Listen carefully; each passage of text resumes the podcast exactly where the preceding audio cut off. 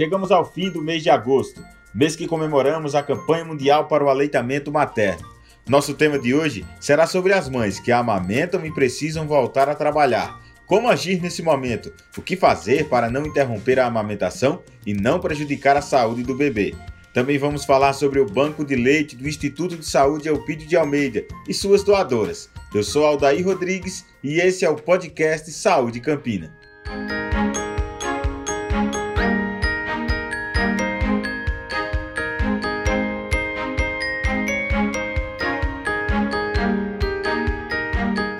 A Viviane Silva, que é mãe de primeira viagem, ficou muito apreensiva com seu retorno ao trabalho. Ela faz questão de continuar amamentando seu bebê de 4 meses, pois ela sabe da importância do leite materno para a saúde do seu filho.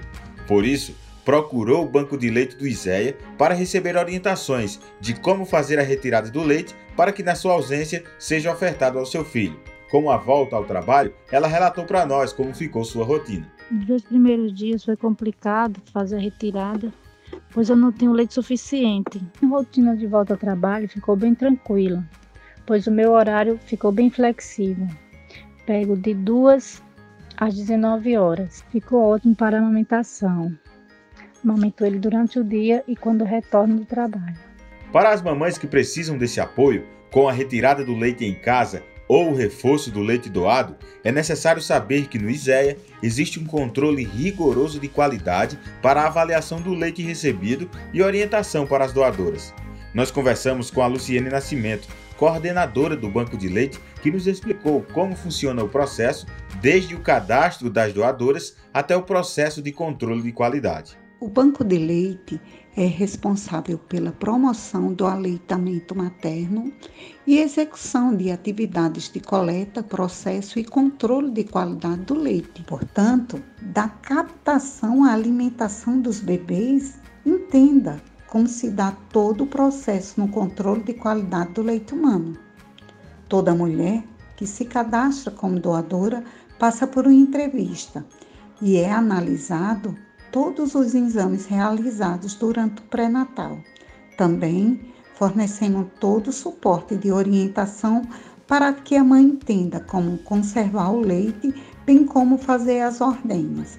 Após o cadastro, o banco de leite também fica responsável pela coleta domiciliar. Durante a coleta, é realizada pela equipe todo o monitoramento da temperatura do leite humano que vai ser transferido para o banco de leite.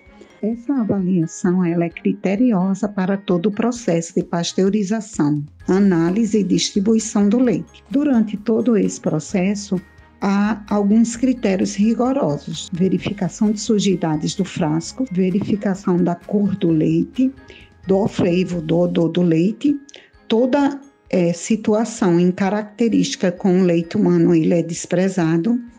Tira-se amostras para saber a acidez do leite. Um leite acima do limite aceitável, ele também é desprezado. Amostras do crematócrito, que detecta o valor calórico do leite.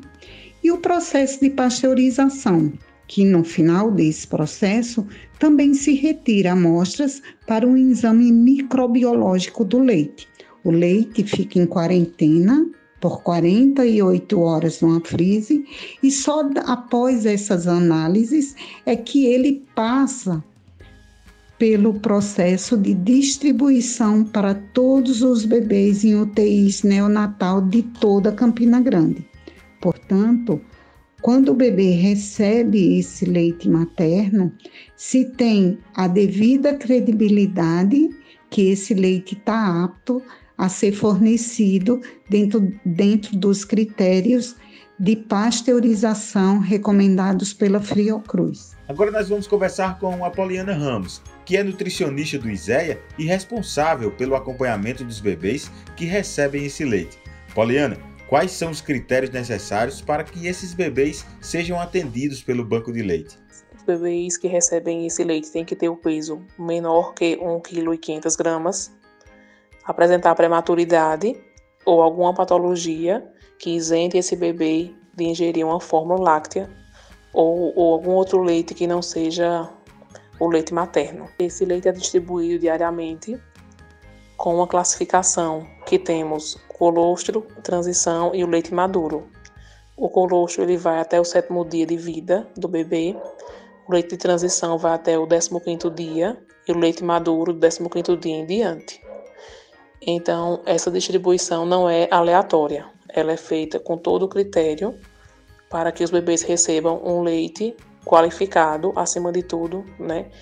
Não só nessa classificação de, do tipo de leite que vai ser ofertado, como também o teor de acidez, já que os prematuros eles não têm maturação intestinal desenvolvida e aí tem que ter um leite de baixa acidez e nisso o nosso leite materno pasteurizado tem essa classificação também para determinada distribuição. Então, todos esses, esses padrões e critérios são respeitados de acordo com a necessidade de cada bebê.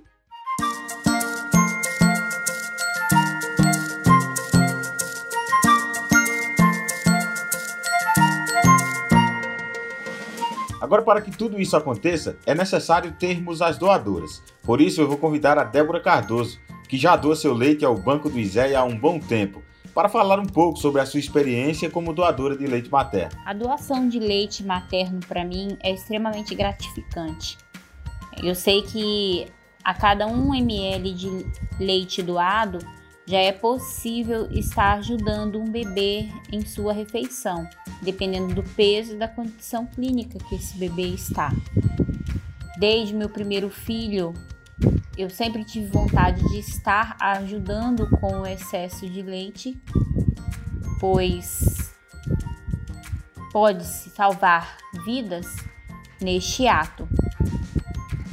Então, desde fevereiro, eu assim que eu tive o meu bebê, a minha menina, eu peguei essa informação no hospital onde eu tive a minha menina e a partir dali eu passei a doar. Hoje o banco do ISEA é, vem buscar uma vez por semana na minha casa é, o leite que eu dou. Então, assim, é super, super bacana estar podendo estar tá ajudando com esse excesso de leite que que produz. E para você que já é doadora ou tem interesse em se tornar, a Verônica Gama, que é assistente social e consultora em amamentação, tem dicas importantes de como fazer a retirada do leite. É necessário ter uma série de cuidados, não é, Verônica? E qual é a melhor maneira para fazer essa retirada? A extração do leite materno pode ser feita manual ou bombinhas manuais ou elétricas. A melhor maneira de retirar o leite é com as mãos, pois oferece menos risco de contaminação e não provoca fissuras nos mamilos. Mas também existe as bombinhas manual e elétrica que podem ajudar nesse momento. Para realizar a ordenha, procure escolher um horário pós-mamada ou quando as mamas estiverem muito cheias, que isso dará um alívio muito bom para as mães. Escolher também um local limpo e tranquilo. Retirar alguns objetos que esteja usando, como pulseiras e anéis, prender os cabelos e colocar uma máscara.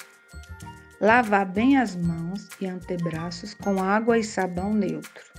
Desprezar os primeiros jatos de leite. Massagear as mamas com as, mãos, as palmas da mão.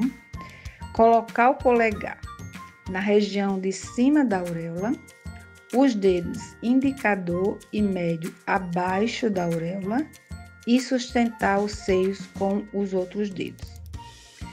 Pressione e solte a região várias vezes. Não precisa pressionar com muita força, pois poderá bloquear alguns ductos impedindo a saída de leite. Se você sentir dor durante a ordenha, provavelmente algo está errado, como também pode ter estar tá utilizando uma técnica incorreta. Se você amamenta e tem interesse em se tornar uma doadora, entre em contato com o Banco de Leite Humano do ISEA para que sejam realizados os procedimentos. Para saber mais, acesse o Instagram, arroba Maternidade. Eu vou ficando por aqui. Continuem acompanhando as ações da Secretaria de Saúde de Campina Grande através do arroba SecSaúdeCG no Instagram e do Saúde CG no Facebook. E lembrem-se, o leite materno salva vidas. Seja uma doadora.